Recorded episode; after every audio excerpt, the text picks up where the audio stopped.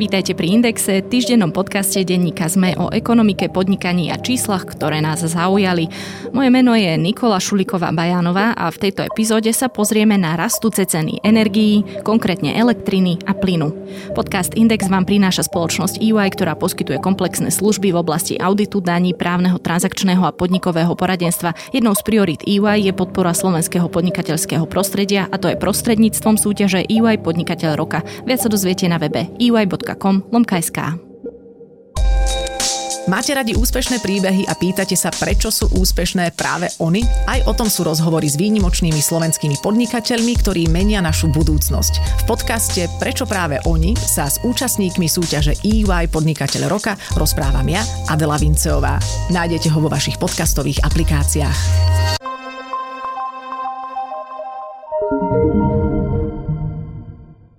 Európa čelí šoku z rastu cien energií, konkrétne elektriny a plynu. Ľudia sa vracajú do prác, do nákupných centier a obchodov, čím narastá dopyt po energiách. Zdvíhajúce sa ceny poháňajú infláciu a hrozí, že spomalia ekonomické rozpamätávanie sa výrobcov po kríze. Aspoň takto opisuje agentúra Bloomberg. Deje sa tak už v lete, kedy je dopyt po týchto energiách zvyčajne nízky. Ako agentúra ďalej upozorňuje, zároveň s tým stúpajú aj ceny ostatných, keď to tak poviem veci, čiže komodít, dopravy a všetkého iného. Prečo ceny energií stúpajú, ako to zasiahne nás na Slovensku a aké hĺbšie ponaučenie z tejto energetickej situácie možno vyvodiť, tak to už si poviem s kolegyňou Evou Frantovou. Skôr než začneme, ešte jedno dôležité upozornenie, pretože e, dávam ho sem preto, že viem, že záver aj tak nikto nepočúva. E, Index, podcast Index si dáva na nejaký čas pauzu. Nedá sa presne povedať, ako dlho to bude. Malo by to byť niekoľko týždňov, ale aby sme neboli ako ako nejaká taká slubotechná, že to vyjde v ten a ten dátum opäť, tak radšej hovoríme, že neurčitý čas. Dôvodom je, že ja odchádzam na určitý čas do zahraničia. No ale teda poďme k téme dnešného podcastu. Eva, začala by som s ložkami, ktoré tvoria cenu elektriny, lebo to nie je až také jednoduché. To nie je len o tom, že niekto energiu vyrobí, elektrinu konkrétne vyrobí a vlastne ja mu rovno zaplatím. Čo tam všetko ide? Áno, nie je to také jednoduché. Cenu elektriny, teda konečnú cenu elektriny tvorí viacero zložiek. Základ je tzv. Uh, silová komodita, teda trhová cena elektriny, ktorá tvorí asi približne 40% z toho, čo my nakoniec na účtenke zaplatíme.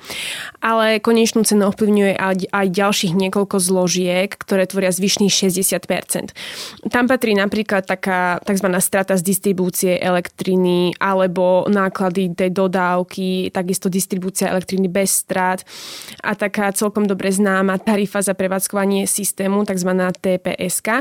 Tieto všetky ostatné zložky, ktoré sú mimo tej trhovej ceny, dokáže náš úrad pre reguláciu sieťových odvetví do určitej miery ovplyvňovať a tým pádom vie ovplyvňovať aj konečnú cenu tej elektriny. Robí to preto, aby teda vyrovnával tie výkyvy na burzách. Áno, presne tak. E, dobre, a teda vieme, že sa nejaký čas už rozpráva o tom, že tieto ceny budú rásť, respektíve cena elektriny bude rásť. Čo z tých zložiek, ktoré si práve vymenovala, tú cenu zdvíhajú? Uh, ide hlavne o tú trhovú cenu, ktorá sa v súčasnosti dvíha, teda tá tzv. silová komodita. To znamená, že cena elektriny na trhoch ide vyššie, súvisí to s tzv. vyšším dopytom po elektrine, pretože ako vieme, prvý pol rok roku 2021 sa oživila ekonomika, preto je vyšší dopyt po plyne a takisto aj po rope a keďže tieto komodity sa obchodujú na tých istých trhoch ako elektrina, tak sa navzájom ovplyvňujú a keďže ide hore ropa aj plyn, tak ide hore aj elektrina. To je teda jeden z tých dôvodov je ďalších veľa. Uh, napríklad analytici hovoria, že cena elektriny sa zdvíha aj pod vplyvom stále sa stupňujúcej popularity elektromobility, pretože jej viacej potrebujeme. Veľa do toho má čo povedať aj počasie, bolo veľmi teplo v lete, to znamená, že sa oveľa viac využívala klimatizácia, ale takisto sa znížilo aj prúdenie vetra, Napríklad analytik Ines Martin Vlachinsky hovorí, že v Nemecku mm, poklesla v prvom polroku výroba z veterných elektrární a to až o 16%. Aby sme si to vedeli predstaviť v realite, ide o ekvivalent ročnej produkcie troch menších reaktorov. Takisto na cene elektriny, na cenu elektriny má veľký vplyv aj kompenzácia, teda tým pádom, že mám nedostatok elektriny z tých veterných zdrojov, musíme kompenzovať inými zdrojmi a preto sa elektrina viacej vyrábala z plynových a uholných zdrojov, ktoré však musia platiť za to, že vypúšťajú emisie. A keďže stúpli ceny emisných povoleniek na trhu, tak sa samozrejme zvýšila aj cena elektriny. Minulý rok boli ceny emisných povoleniek okolo 25 eur za tonu, tento rok sa pohybujú už okolo 50 eur za tonu. To, to je samozrejme... to na oxidu uhličitého? Áno, áno, to sa samozrejme teda pretaví do konečnej ceny. A e, veľa spôsobuje aj tzv. neistota na trhu, pretože Európska únia tlačí na zatváranie uholných elektrární. E, vo väčšine krajín sa to už teraz deje a tým pádom je, je určitá neistota, že elektriny nebude dosť. Nemecko zatvára aj jadrové elektrárne a tým pádom vlastne ako keby do budúcna môže elektrina chýbať a preto jej cena ide hore. Mm-hmm. My máme teda ten energetický mix taký, že sa väčšina vyrába z jadrovej elektrárne, alebo teda z reaktorov. V tom Nemecku to stále je uhlie. Áno. Oni vlastne nechceli ísť cestou jadra, takže uhlie. No ale mm. to sa bude tiež vlastne meniť, keďže Únia chce úplne od uhlia odísť. Mm. Ešte sa dostaneme k nejakým ďalším krajinám, ale e, aby sme boli čo najkonkrétnejší, tak teda ako a komu tá elektrina zdražie? Ide o zvyšovanie cien v regulovanom segmente, to znamená, že sa to týka všetkých domácností, ale aj malých firiem. A názory na to, o koľko zdražie, sa zatiaľ rozchádzajú. Úrad pre reguláciu sieťových odvetví, budem hovoriť URSO, lebo mm-hmm. je to dlhý názov, hovorí, že by cena mohla stúpnuť až o 15% Asi pred dvoma týždňami mal tlačovku k tejto mm, situácii aj minister hospodárstva Richard Sulík, ktorý tvrdil, že by to mohlo byť okolo 10% Ak by sme sa teda riadili ministrom, tak za rok, za rok by sa domácnostiam mohli náklady zvýšiť priemere asi o niečo vyše 40 eur. Mm-hmm. Ale teda konečnú cenu ešte uvidíme. Tá sa stanovuje na konci novembra, respektíve začiatkom decembra tohto roka na budúci rok, ktorá mm-hmm. bude platná od januára. Teda závisí to aj od tej burzovej ceny a ak sa nemýlim, tak vlastne tá burzová cena, e, ktorá sa vypočítava na ten budúci rok, je teda zvýšená oproti tomu minuloročnému, oproti tej minuloročnej hodnote a je teda možné, že aj napríklad ten budúci rok bude ešte vyššia? Aké sú tie prognózy? Že toto je, akoby tu sa zastaví to zdražovanie alebo môžeme čakať, že to bude stále horšie? Uh, nie, práve, že vôbec sa to zdražovanie nezastavuje. Predpokladá sa práve pravý opak, že zdražovanie pôjde ešte vyššie, pretože napríklad na porovnanie na rok 2021 URSO vychádzalo zo sumy na burze, ktorá bola 46 eur za megawatt hodinu. Rok predtým to bolo necelých 52 eur za megawatt hodinu, ale aktuálne sa tie ceny pohybujú okolo 89 eur za megawatt hodinu. Čiže v podstate to stále ide hore. A to znamená, že keď sa bude zdražovať cena na burzách, na tá trhová cena, tak ten regulačný úrad bude hľadať spôsoby, ako nezvyšovať ceny koncových užívateľov inými teda e, tými reguláciami, hej, keď to poviem tak je Áno, bude, bude sa snažiť vlastne regulovať tie zložky, ktoré dokáže ovplyvniť. Teda tých zvyšných, myslím, že 6, uh-huh. Mhm. ktoré nesúvisia s trhovou cenou elektriny. To ale nie je všetko. Zdražiť má aj plyn. Ako a prečo? Áno, hore ide aj plyn a to súvisí s viacerými vecami. Jedna z nich je, že sa obchoduje na tej istej burze ako elektrina a takisto ropa, čo už sme spomínali. To znamená, že sa navzájom ovplyvňujú v tom raste ceny, ale takisto vlastne plyn je ako keby alternatívou uhlia pri výrobe elektriny a počíta sa s ním ako s alternatívou na určité obdobie, preto vlastne o ňo väčší záujem a ceny idú hore. Ale takisto to súvisí s obmedzením dodávok z Ruska. Vlastne teraz by sa mali kvázi doplňať zásoby pred zimou a už teraz je ich nedostatok a Rusko škrtí tie zásoby, to znamená, že kvázi ovplyvňuje cenu a tá ide zase hore. Práve toto škrtenie zásob ovplyvnilo alebo teda spôsobilo narast ceny holandského plynu TTF a to až na úroveň 50 eur za megawatt hodinu. Práve on pritom slúži ako tzv. európsky benchmark a pritom cena, jeho cena je dnes trojnásobná oproti augustovému priemeru za posledných 5 rokov.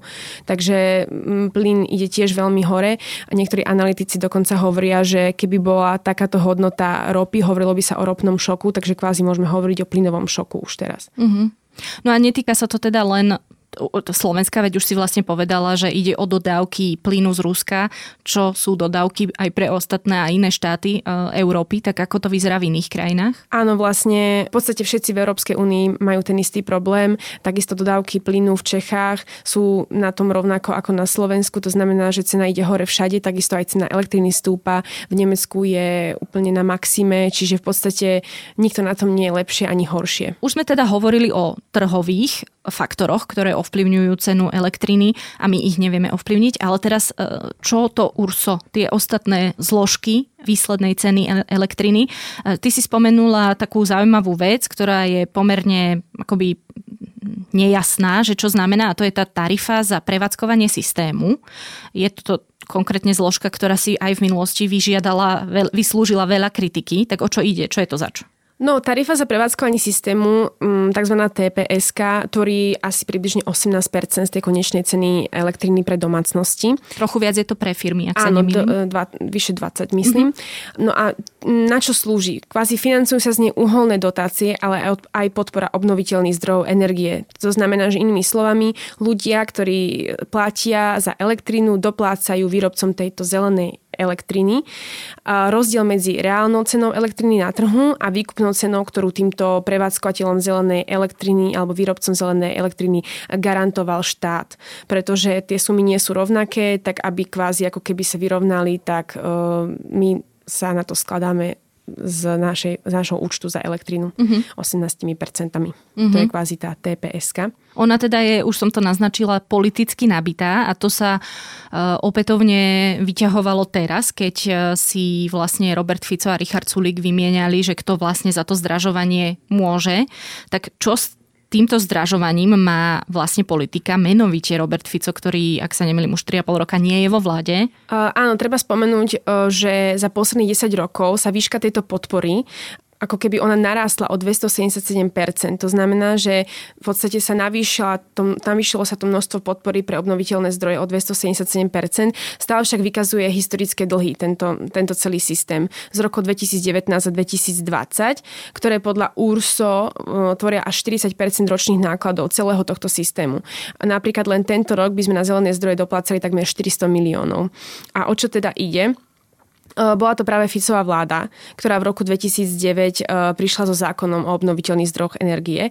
Teda išlo o podporu solárnych a uholných elektrární a chcela tak splniť cieľe, ktoré malo Slovensko voči Európskej únii a to také, aby sme do roku 2020, teda do minulého roku, e, dokázali navýšiť podiel obnoviteľných zdrojov energie na tvorby elektriny na 14 Čiže tento zákon, tento zákon zabezpečil prevádzkovateľom obnoviteľných zdrojov energie to, že im štát garantoval vyššie výkupné ceny za túto elektrínu, ako bola cena na trhu. A to niekedy na začiatku ešte aj o stovky eur. Teraz je už tá suma nižšia, ale bolo to aj o stovky eur. A túto cenu im garantoval na 15 rokov. No, mohli sa na túto dotáciu prihlásiť rôzne firmy, vyberala ich Slovenská elektrizačná a prenosová sústava. A vybrala asi nejakých okolo 40 firiem, ktoré sa o túto dotáciu mohli uchádzať a boli to vlastne tie, ktoré sa prihlásili ako prvé a najrychlejšie a kontroverzne na tom bolo, že viacero z tých firiem na zozname, viacero z firiem, ktoré dostali dotáciu, malo nejaké väzby na bývalého premiéra Roberta Fica, respektíve v v rade týchto firiem alebo v predstavenstve týchto firiem figurovali osoby, ktoré boli z prostredia Roberta Fica. Miroslav Výboch napríklad. Áno, áno, napríklad on. A teda vlastne tieto kvázi dotácie potom bývalý premiér Robert Fico zahrnul do konečnej ceny elektriny cestu TPS. To znamená, že tie dotácie pre OZE ľudia platili v TPS. Ale tie dotácie alebo teda peniaze z TPS nepostačovali a tak firmám distribučným e, vznikol dlh vo výške stoviek miliónov eur. A neskôr túto úlohu od distribučných spoločností prevzala cerská firma Slovenskej elektrizačnej a prenosovej sústavy aj tej však už dovtedy stihol vzniknúť dlh, takže v podstate celý ten systém je nefungujúci. No, je to komplikované. Áno. Ale dôležité je vedieť, že čo sa teraz teda s týmto bude diať. Ako bude dotovanie zelenej energie fungovať, ako sa to pretaví na tej konečnej cene, čo s týmto vlastne chce robiť e, aktuálne Richard Sulik. Áno, e, tak dlh z roku 2018 už vláda vyrovnala zo štátneho rozpočtu, stále tu však máme dlh z roku 2019 a táto vláda sa ho rozhodla riešiť tzv. znížením tej dotácie ročnej, teda tej znížením tej TPS a rozložením tejto dotácie na ďalších 5 rokov. To znamená, že keďže Fico v roku 2009 hovorilo, že to bude na 15 rokov dotovaný systém, tak teraz to už bude na 20 rokov dotovaný systém, ale bude to dotované ročne nižšou dotáciou. Čiže ten dlh sa rozloží v čase, kvázi, ak by sme to mali povedať mm-hmm. tak zjednodušene. Takisto vláda očakáva, že pomôže aj ukončenie uh, ťažby na Hornej Nitre, pretože práve toto dotovanie uholných elektrární na Hornej Nitre stojí uh, na TPSK a vlastne celkovo celý ten systém dotácií aj stovky miliónov eur ročne. A vlastne už nám v tomto, v tomto celom prerode Hornej Nitry pomáha Európska únia, idú tam peniaze z Fondu pre spravodlivú transformáciu a v podstate už sa aj rekvalifikujú zamestnanci a podobne, čiže celé by to tam malo prejsť obnovou a v podstate by sme nemuseli doplácať na Hornú Nitru. Čo sa týka tej novej výkupnej ceny pre obnoviteľné zdroje, tá ešte nie je stanovená, stále sa o tomto celom rokuje, čiže v podstate nevieme, aká bude konečná výška tej TPSky, ale teda mala by byť nižšia a e, nemalo by to zvýšiť konečnú cenu elektriny tento rok. Pretože ak by sme napríklad už narastajúcej cene elektriny, ktorá má byť o 15%, prirátali ešte navýšenú TPS, tak by to mohlo byť o ďalších 7% viac. Mm-hmm. Čiže by to mohlo byť naozaj um, viditeľné aj na účtoch. Tu sa ešte opýtam, prečo sa vlastne tie dotácie mm-hmm. nepreniesli na koncové teda faktúry? Prečo vlastne ľudia vtedy neplatili viac? Myslíš ešte za Fica? Áno. No vlastne to je také paradoxné, že práve vtedy vtedy klesli e, ceny elektriny na burzách, to znamená, že sa to kvázi navzájom vykompenzovalo a ľudia si to nevšimli takým obrovským nárastom, aký by mohol nastať práve teraz. Teraz je táto vláda, povedzme to, v takej nezávidenia hodnej situácii, lebo narastli ceny aj na burzách a zároveň tu majú túto TPS, ktorú treba riešiť a keby s tým nič neurobili, tak by sa to veľmi, bolo by to veľmi viditeľné. Hmm. Tam je potom otázka, že e, keď táto TPS, ktorú aj komentátor denníka sme ešte dávnejšie e, nazval náš našla som taký komentár tmavá komora, kde sa skrývajú dotácie a iné netrhové platby, ktoré vláda namiesto rozpočtového financovania prehadzuje na účet spotrebiteľa. Ano. Eh, že ako inak sa to teda dá riešiť, ako inak dotovať tú zelenú energiu, keď to tak poviem. To je ale samozrejme na iný podcast. A, áno, ale tak v podstate by v tomto smere kvázi mala podľa mňa pomôcť nejaká Európska únia. To teda neviem, či sa to teraz hodí, ale vlastne tie ceny elektriny budú aj nadalej stúpať a to bude aj v súvislosti so zmenami, ktoré nás do budúcna čakajú. Väčší podiel podiel obnoviteľných zdrojov na výrobe elektriny, zavretie uholných elektrární, nižšie vlastne plyn bude len nejakou istou alternatívou na určité obdobie, tiež sa s ním neráta do budúcna.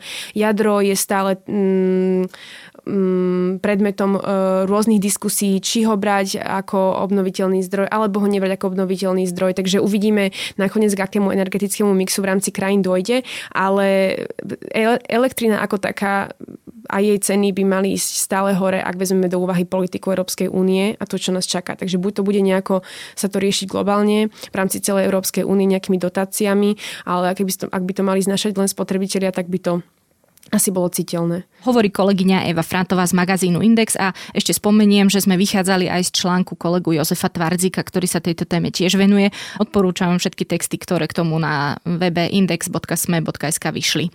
Podcast Index vám prináša spoločnosť EY, ktorá poskytuje komplexné služby v oblasti auditu, daní, právneho, transakčného a podnikového poradenstva. Jednou z priorít EY je podpora slovenského podnikateľského prostredia a to aj prostredníctvom súťaže EY Podnikateľ roka. Viac sa dozviete na webe ey.com lomka SK.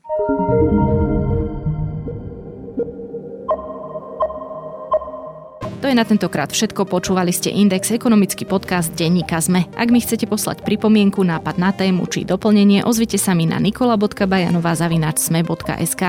Podcast Index môžete vo svojich podcastových aplikáciách, ktoré to umožňujú, aj ohodnotiť. Ak to chce, môže sa pridať do nášho podcastového klubu na Facebooku.